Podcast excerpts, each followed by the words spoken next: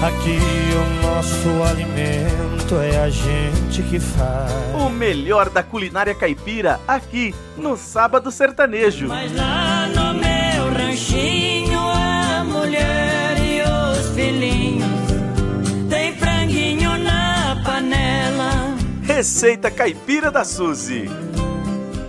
Aqui é a Suzy no Receita Caipira.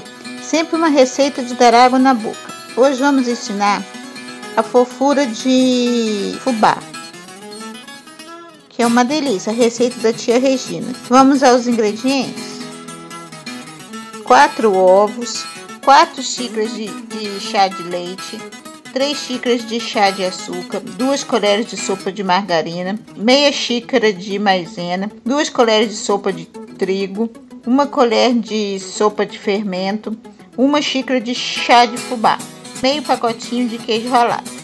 Modo de fazer: bata tudo no liquidificador, os ovos, o leite, o açúcar e a margarina.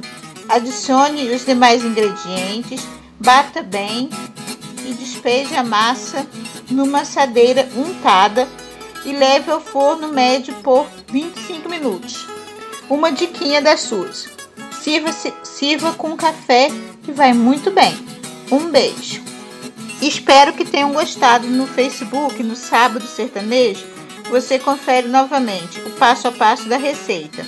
Tenham todos um ótimo final de semana e vamos de música, porque aqui só toca modão. Um beijo da Suzy.